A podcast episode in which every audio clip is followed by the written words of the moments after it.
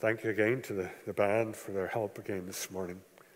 Let's just pause and take time to commit our teaching program to the Lord in prayer. Our gracious God and Heavenly Father, as we commence this new series of teaching, we pray, our Father, that you'd speak to each of us individually and as a congregation of your people. We pray, our Father, that it may not be for us an academic exercise or just looking for interesting tidbits. But, our Father, our Father, we may feast upon your word, learn and grow. Our Father, we pray for those who will be speaking over the incoming two years. We pray for the topics. We pray for the ministry committee as they finalize the detail. And we'd ask for your blessing upon each and every aspect. And our Father, we pray that as we live in a land which at times is hostile to your word, that we as a congregation and as individuals may be like a tree. And so, our Father, we commit ourselves to you now in the name of your Son, the Lord Jesus. Amen. Could I ask you to open Psalm 1, please?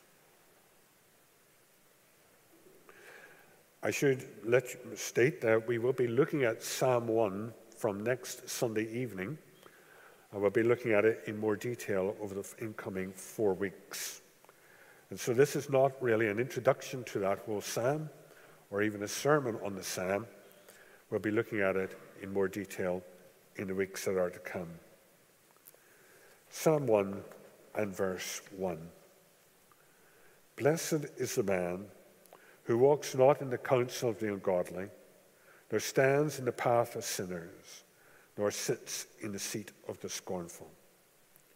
But his delight is in the law of the Lord, and in his law he meditates day and night.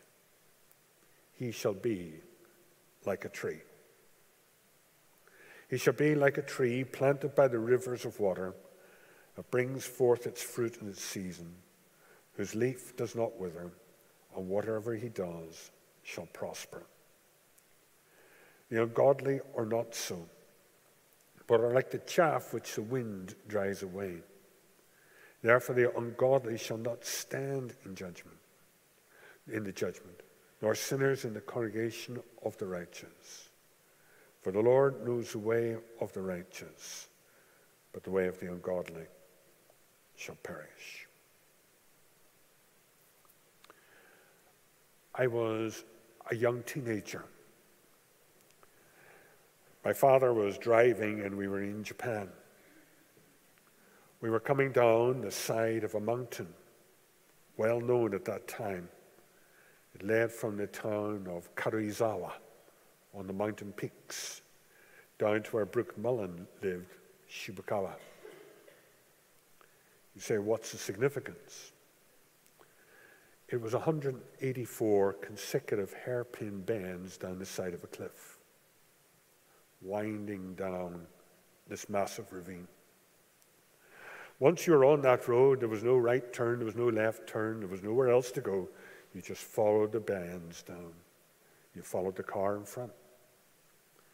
We came round the bend, and the car in front was gone. There was nowhere to go. We rapidly pulled over to the side, and by this time others had also joined us. And when we looked over that precipice. The car had gone over the side. And not only had the car gone over the side, but it had dropped about 20 feet. Bearing in mind the precipice was hundreds of feet. And in those days, they made cars properly. They gave them real bumpers, not the plastic nonsense you get today. Chrome bumpers. And this large chrome bumper, which surrounded the front of the car, jammed on a sapling like that between the wing and the bumper. And I do use the word a sapling. It was a tree of about that size. And it was holding the whole car. We made a human chain to go down the side of the ravine to pull out three children and the father. But we were worried would the roots hold? Would the roots hold? It was only a small tree. And don't get the idea that the whole of the bank was covered in trees. They were intermittent around the place. And this tree, would the root hold? And that's what we are wanting to focus on over the next two weeks. Will our roots hold? And how do we develop solid roots that in a hostile environment, which is becoming increasingly hostile, and as we mentioned, Jim is going to be moving into that area of apologetics, we mentioned in the first service, and taking on that role. We need to pray for him. We need to pray and consider him as he puts his head above the parapet. And there we have got to have roots as individuals and as a congregation which hold. This phrase, he shall be like a tree planted by the rivers of water, has been put into song and is well known.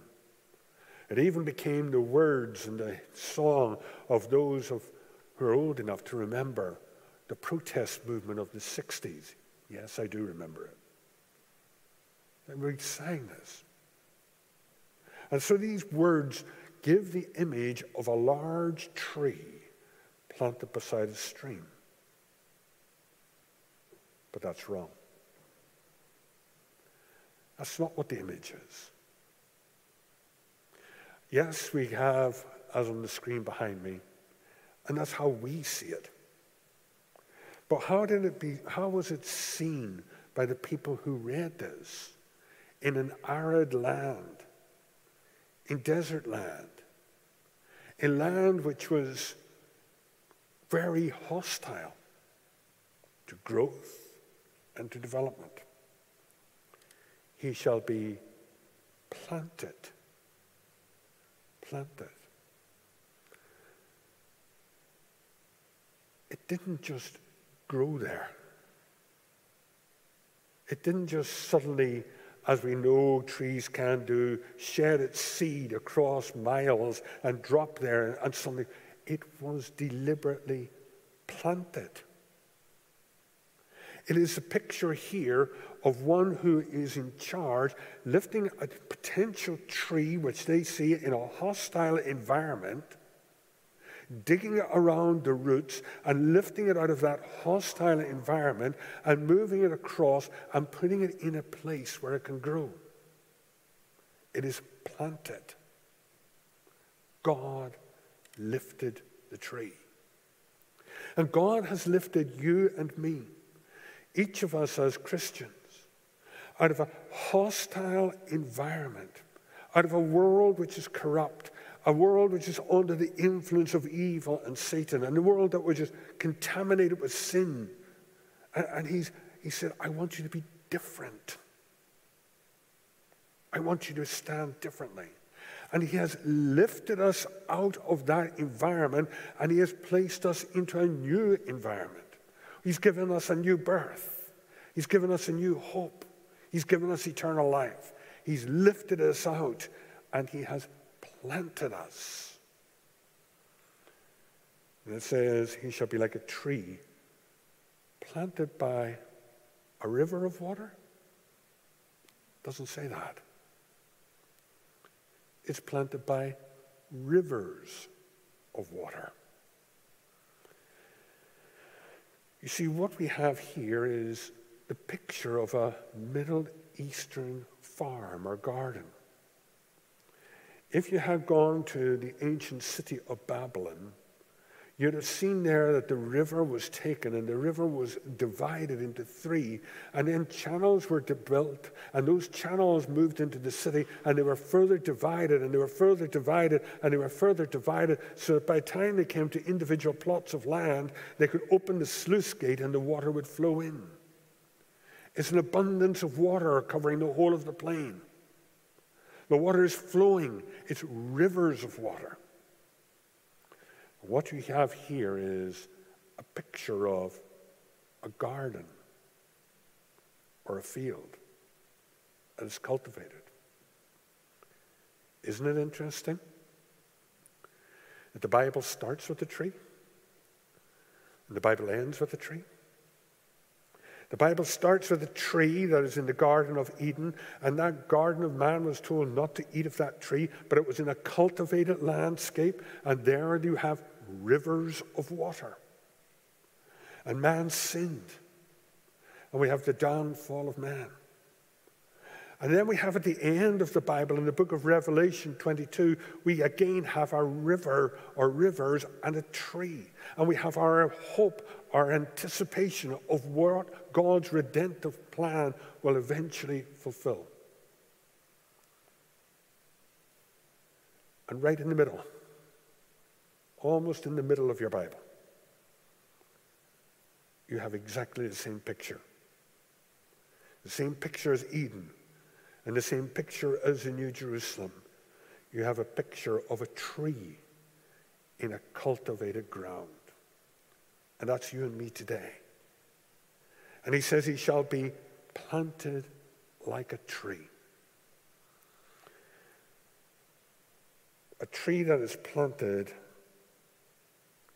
has roots. I love gardening. My wife will tell you if it's not raining, I'm in the garden. But I know that you can plant a tree. And I know you can do everything right. And I know you can do everything you want. And the tree refuses to grow. These trees are not very cooperative at times. Sometimes the roots go into a ball and go round and round and round. Sometimes the ground isn't fertile enough for them, whatever. The, the, the, the tree refuses to grow. And you see, what has happened is that God has taken us as a tree and He's placed us into a fertile ground and He's saying to us that He wants us to grow. But in order to grow, we must have roots, and those roots must be deep and they must go into the Word of God, and we'll develop this in Sunday evenings over the incoming weeks. Deep, deep roots. Roots that are embedded not in contemporary literature, not in contemporary music, not in, in old or modern hymns, whatever you may want it to be, but, but roots that are deep, deep in here. That is our soil. And if we don't place our roots into our soil, we don't get fed and we don't grow. And trees are very, very slow growing. You know that, I know that. But eventually they give shade, and they give comfort, and eventually they bring fruit. You see, God wants us as individuals and as a congregation to get our roots deep into the Word of God. Deep into the Word of God. To grow, mature, and bear fruit. The psalmist uses a picture of a thriving tree. I'll read it to you. It's in Psalm 92. The righteous will flourish like a tree. They will grow like a cedar of Lebanon planted in the house of the Lord. They will flourish in the courts of our God.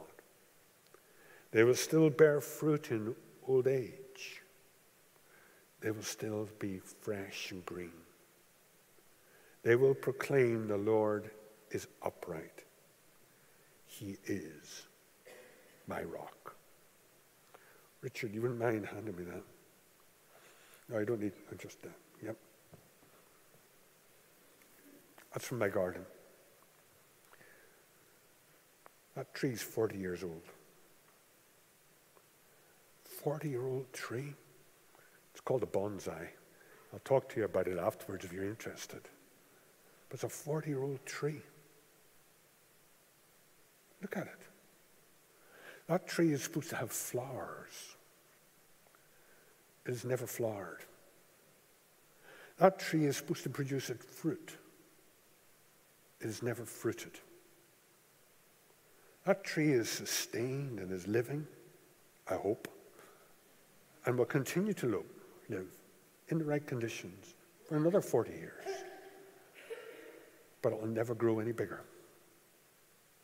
But if I was to lift that tree out of that pot and plant it into the ground, it would become a 20 foot tree within a period of time. It would flower and it would produce fruit. But why is it not growing?